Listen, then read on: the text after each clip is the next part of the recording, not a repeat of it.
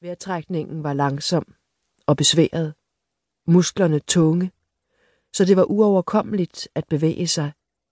Hovedet gjorde ondt som et migræneanfald, og kvalmen trykkede i halsen.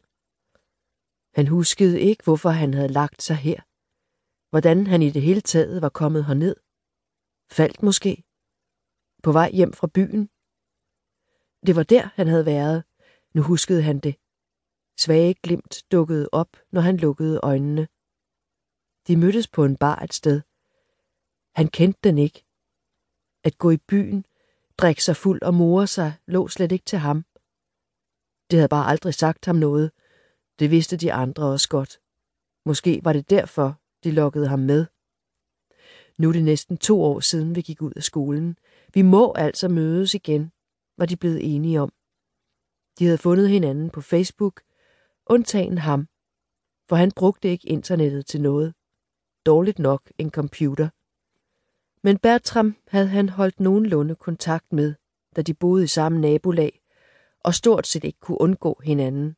Så han sørgede for, han også fik invitationen. Hvorfor vidste han ikke? Heller ikke, hvorfor han sagde ja. Underholdende var han sjældent, og han havde aldrig været det. Kedelig blev han kaldt. Tavs og kedelig. Ingen selvtillid var psykologens vurdering. Men han vidste heller ikke alt. Han havde intet røbet, for det var ikke ham selv, der ønskede at møde op hos den smilende, overpositive, skæggede herre, der sikkert bare ville hjælpe. Det var Trine, der overtalte ham til det.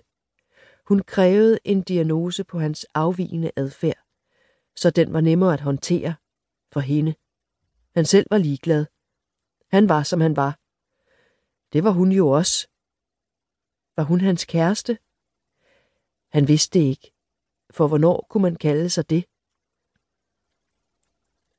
Hvordan aftenen var forløbet, huskede han ikke klart. Tågede billeder flaksede forbi uden et fast holdepunkt, så han kunne fokusere og analysere. Høj og larmende musik. Munde, der stumt bevægede sig i råb. Et forsøg på at overdøve og føre en samtale. Grinende ansigter. Hånende blikke. Jo, det var hans klassekammerater, som han huskede dem. De blandede drinks til ham. Han drak dem af pligt. Måske havde han på et tidspunkt moret sig. Han huskede, at han havde levet højt. Faktisk følte sig lykkelig en overgang. Svævende, beruset. Rusen var væk nu, erstattet af modløshed og en lammende sløvhed. Han overgav sig til den og sank igen ind i et mørke uden tanker. Larmen trængte igennem og fik ham til at spærre øjnene op. Lyden var lige over ham. Brølende motorer, banken og skuren af jern mod jern. Som at vågne op midt i en krigszone med artilleri og kampvogne. Lugten af dieselsved i svælget. Det var lyst nu, og stjernerne erstattet af en lysende blå majhimmel. Blikket søgte mod den. Han missede med øjnene i det stærke lys og prøvede at sætte sig op. Men musklerne var stadig tunge og lystrede ikke.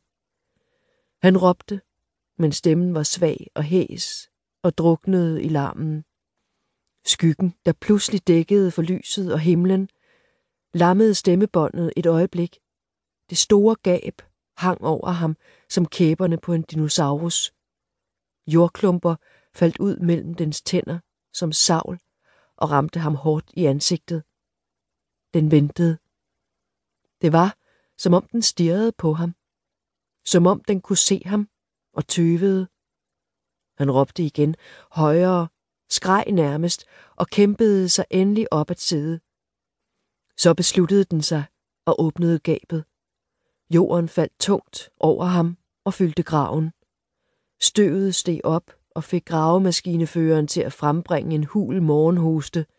Han drejede søvnigt grappen væk, så den kunne tage en ny stor mundfuld jord. 2. Den sødlige, moskusagtige duft af sandeltræ øgede trykket i brystkassen. Hjertet blev tungt og sank i livet på ham, Eller også voksede det.